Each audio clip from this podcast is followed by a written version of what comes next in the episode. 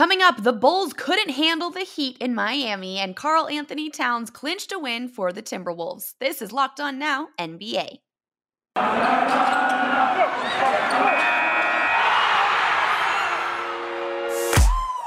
The biggest games, the best performances, expert analysis. You are Locked On Now. Hey everyone, you're listening to Locked On Now, NBA, local experts on the biggest stories on the hardwood. I'm your host, Kim Becker, and thank you for making Locked On Now your first listen every weekday. Our Locked On NBA hosts are here to help break down everything from the night in basketball. The two best records in the Eastern Conference met in Miami in last night's biggest game. The biggest game. The Chicago Bulls didn't have much of a fight for the Miami Heat last night, and the most anticipated matchup in the NBA yesterday ended up a blowout. Locked on Bulls tries to figure out how Chicago fell so flat out in South Beach. What's up, Bulls Nation? Matt Peck here from Locked On Bulls with your post game takeaway. The Bulls dropped their second straight, 112 99, the final against the Miami Heat tonight, and it didn't really feel all that close. The Bulls really have only themselves to blame. Self inflicted wounds with the story of this game they were going into Miami trying to nip at the heels of the Heat for the top seed in the East, and they could not match the Heat's intensity on either end of the floor. The Bulls were careless and, and sloppy and unfocused on the offensive end, leading to eight first quarter turnovers. Plus, they were absolutely lazy in transition. Zach LaVine and DeMar DeRozan both getting frustrated with the officiating, officiating at times and not getting back on defense. The Bulls were getting lost on switches and rotations. Very little help defense at any point tonight. The Bulls, look, yes, they're shorthanded, but so is Miami. They didn't have Kyle Lowry tonight. No excuses for this kind of effort when you're trying to reclaim the top seed in the East. The Bulls should be really sheepish after this one. For more on this loss to the Heat, check out our Tuesday episode of Locked On Bulls with me and my guy, Big Dave. Wherever you get your podcasts, Locked On Bulls, your team every day. The Toronto Raptors dominated the Brooklyn Nets with a big night from their rookie who matched a career high in the blowout. Locked On Raptors has high praise for the Toronto top five pick. Scottie Barnes leads a beatdown in Brooklyn. Sean Woodley here from Locked On Raptors to break down the Raptors' 133-97 win over the Brooklyn Nets on Monday night in Brooklyn. The first of a home and home back-to-back between these two teams tonight and tomorrow. And the big takeaway for this one is that Scottie Barnes continues to be way beyond what he was promised to be as the fourth overall pick in the draft. He put up a tie for his career high with 28 points tonight on 12 of 14 shooting, go along with 16 boards four assists, five steals. He was just everywhere for the Raptors in this one. Totally disruptive on the defensive end. The Nets could not get anything done when he was around. And then on offense, they didn't even really draw stuff up for him. He was just kind of in the right spot at all times because he is already like a Hall of Fame level, just knows where to stand guy in the NBA. He's ridiculous. And he's 20 years old. And if he's doing this 28, 16, and 4 uh, in a game where he really was kind of like the fourth or fifth option most of the time he was on the floor. You get pretty excited about what he could be down the line as he expands his responsibilities within this team. And then this game is also huge from a standings perspective. The Raptors now up on the Nets by three games with this win. They have a chance tomorrow to push that to four, and there's not much time left here. If the Nets fall down four games, we don't know when Kevin Durant and Ben Simmons are coming back. They're going to have to make up those games over the course of like 20 games to close the season. Feels pretty insurmountable. So tomorrow night, will be massive when it comes to the East play-in race for the number seven seed or higher. And the Toronto Raptors will have fans back in the stands for the very first time in just about two months. That will be awesome as well and should give the Raptors a pretty good shot of repeating tonight's performance, even if Fred Van VanVleet is still out of the lineup, which he was tonight. Uh, we will have it all broken down for you on Locked On Raptors tomorrow. Be sure to tune in. The Brooklyn Nets are still without all of their star players when at home and are still really struggling to stay competitive without them. Brooklyn lost big to Toronto last night, and Locked On Nets breaks down another tough loss to swallow. Doug Norrie, Locked On Nets here, coming at you following an absolute drubbing by the Toronto Raptors over the Brooklyn Nets. Nets really never could get into this. Didn't matter that Fred VanVleet was not there for the Toronto Raptors because the Brooklyn Nets are still without Kevin Durant, Kyrie Irving, Ben Simmons, and it feels like they're just treading water until the day, hopefully one day soon, when those three guys can come back. But again, it's a home game. We know they're going to be shorthanded for these games. It's the front end of a back to back. This game was never close. There are some little takeaways we can get from the game, I think, as they prepare to go in to Boston on Tuesday night. We're going to be talking about it all over on the Locked On Nets podcast. The Indiana Pacers lost to the Magic thanks to a slow start out of halftime Monday night in Orlando. Our Locked On Pacers and Magic hosts explain how Indiana put itself in too deep a hole to climb out of and how Orlando took advantage. Pacers fall to the Magic in Orlando 119 103. A very, very forgettable game for the Pacers, who if you take the first, second, and fourth quarter and combine them, tied this Magic team. But in the third quarter, got absolutely smoked by the Magic, 35 to 19, and that 16 point margin ended up being the difference. And the Pacers were just flat all night. That 19 point third quarter, emblematic of their struggles.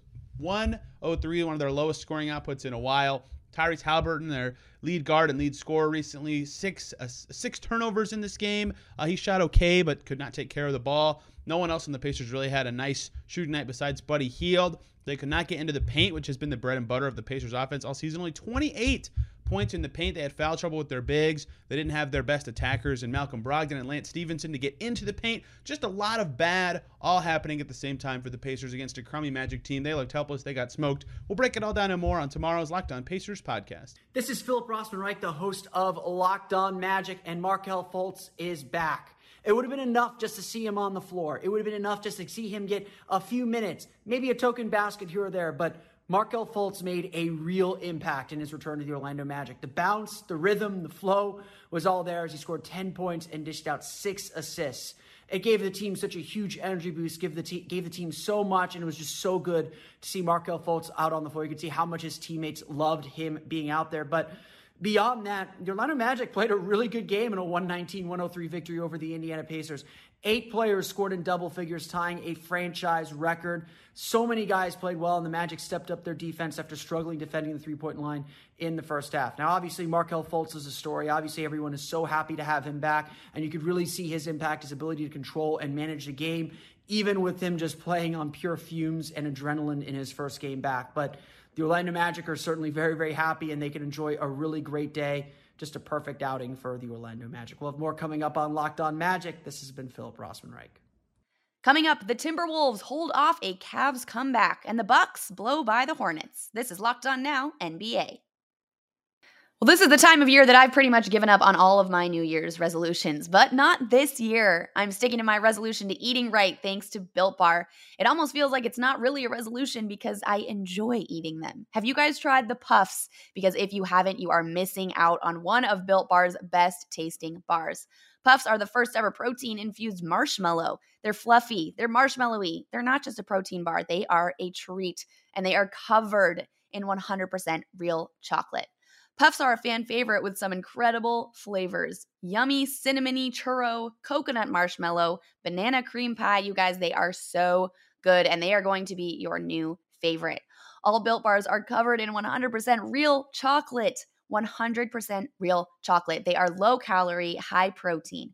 Replace your candy bars with these babies. They are better. A typical candy bar can go anywhere from 2 to 300 calories, but not Built Bars. Most Built Bars contain 130 calories, 4 grams of sugar, 4 net carbs, and 17 grams of protein. Compare that to a candy bar. I'm telling you, there's really no mm. comparison. And so many flavors Built Bar has mint brownie, coconut, coconut almond, and new for this month, white chocolate cookies and cream. They are all delicious, and new flavors are coming out all of the time. If they think a flavor might be good, they'll make it, and it will be delicious, and it will be good for you. At Built Bar, they are all about the taste. They make it taste delicious first, and then they figure out how to make it healthy. And I don't know how, but they pull it off every single time. We have an offer for you guys. If you go to built.com and use promo code LOCKED15, you get 15% off of your order. Again, that is promo code LOCKED15 for 15% off at built.com. Welcome back to Locked On Now NBA. I'm Kim Becker here with our Locked On NBA host to go over everything from the night in basketball. Ja Morant couldn't be stopped last night as he put up a career high for the second straight game. More than enough for last night's best performance. The best performance. Hold up, hold up, hold up.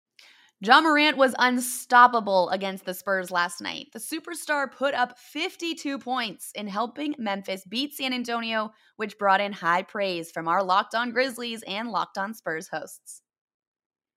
Sean Coleman here with the Locked On Grizzlies podcast for for 27 years, 54 to City meant Zach Randolph, and that's why it's up in the rafters. But tonight it takes on a new meaning with Ja Morant getting 52 points against the San Antonio Spurs, the first 54 50 point performance in Grizzlies franchise history. And Ja was the absolute difference. 29 points, two of his best plays in the in his career so far in the NBA, the best single half performance that we've ever seen from a Grizzlies player, and he completed the best game we've ever seen for a Grizzlies player. And that's what stands out, right? We have literally seen two of the three best individual offensive performances in franchise history over the past two games. Also, Jones, the second best one from the playoffs last year. Ja becomes the sixth player in NBA history to own the top three single games, the three highest single game scoring totals in the history of a franchise. Only six players have done it. Wilt, Michael Jordan, Damian Lillard, Anthony Davis, James Harden, and now Ja Morant. Game after game after game after game, he joins elite company, but at the end of the day, he is truly one of one. His name is Ja Morant, and he has put together back to back games, and it is truly valid now without a shadow of a doubt. We've never seen anything like him, and we are so lucky to have him. This and much more in the post game edition of the Locked On Grizzlies podcast. You hear me? Go Grizzlies.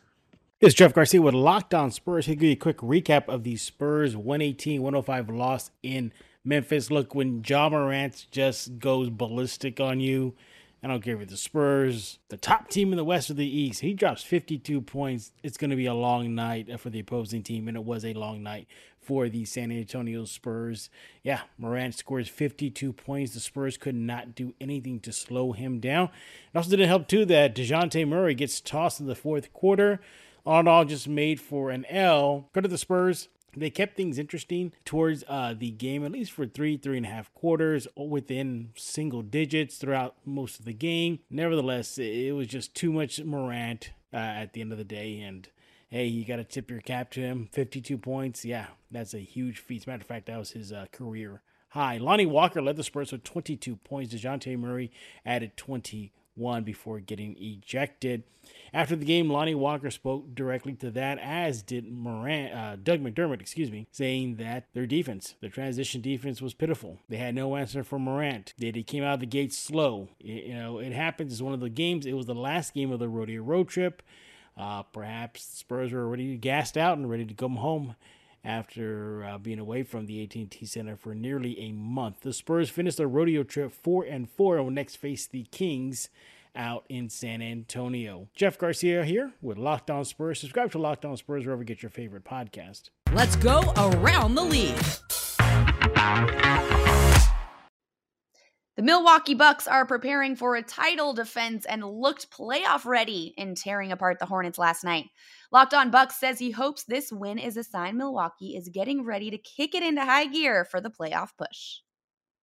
What's up, everyone? Kane Pittman here from Locked On Bucks. As Milwaukee get back on track at least for one night, they beat the Hornets 130 to 106 in a game that they really did need to win. It was never really in doubt. The Bucks were spoken about the fact that now is go time. Now is the time to focus on the run to the postseason. They have about 20 games left. They've had major problems in the third quarter. The defense has been up and down, mostly down for a lot of the season. And we understand the seedings in the East are bunched up to the max. So now is the time to see if they can, uh, quote unquote, flip a switch. Who knows whether they're going to be able to do that? But tonight, at least, they took advantage of a Charlotte team that's really been struggling uh, and on a back to back. But the Bucks looked focused. At least they looked energized. They looked like this was a game that they wanted to win, which is a great sign. Giannis had 26 points, 16 rebounds, six assists, two steals, four blocks.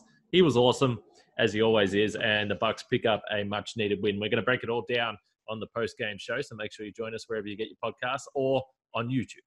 After winning the three point contest, Karl-Anthony Towns called himself the best shooting man of all time, and he used those skills to clinch the game for the Timberwolves in Cleveland last night. After Minnesota almost blew a big lead, Locked on Wolves recaps the hectic win. Ben Beecken with Locked On Wolves here. The Timberwolves beat the Cavs on Monday by five. It was a shorthanded Cavs team. Of course, no Caris, Caris LeVert, uh, no Darius Garland, obviously no Colin Sexton, no Rajon Rondo. Uh, but the Timberwolves still found themselves down 14 early after a really slow start. A huge flare in the third quarter, though, put the Timberwolves up 23, but the Cavs fought back and tied the game, came all the way back it took a Karl-Anthony Towns game winner with about 11 seconds to play, and then a strong uh, ensuing defensive possession after that. But the Towns three put the Wolves ahead for good in the final 10, 12 seconds or so.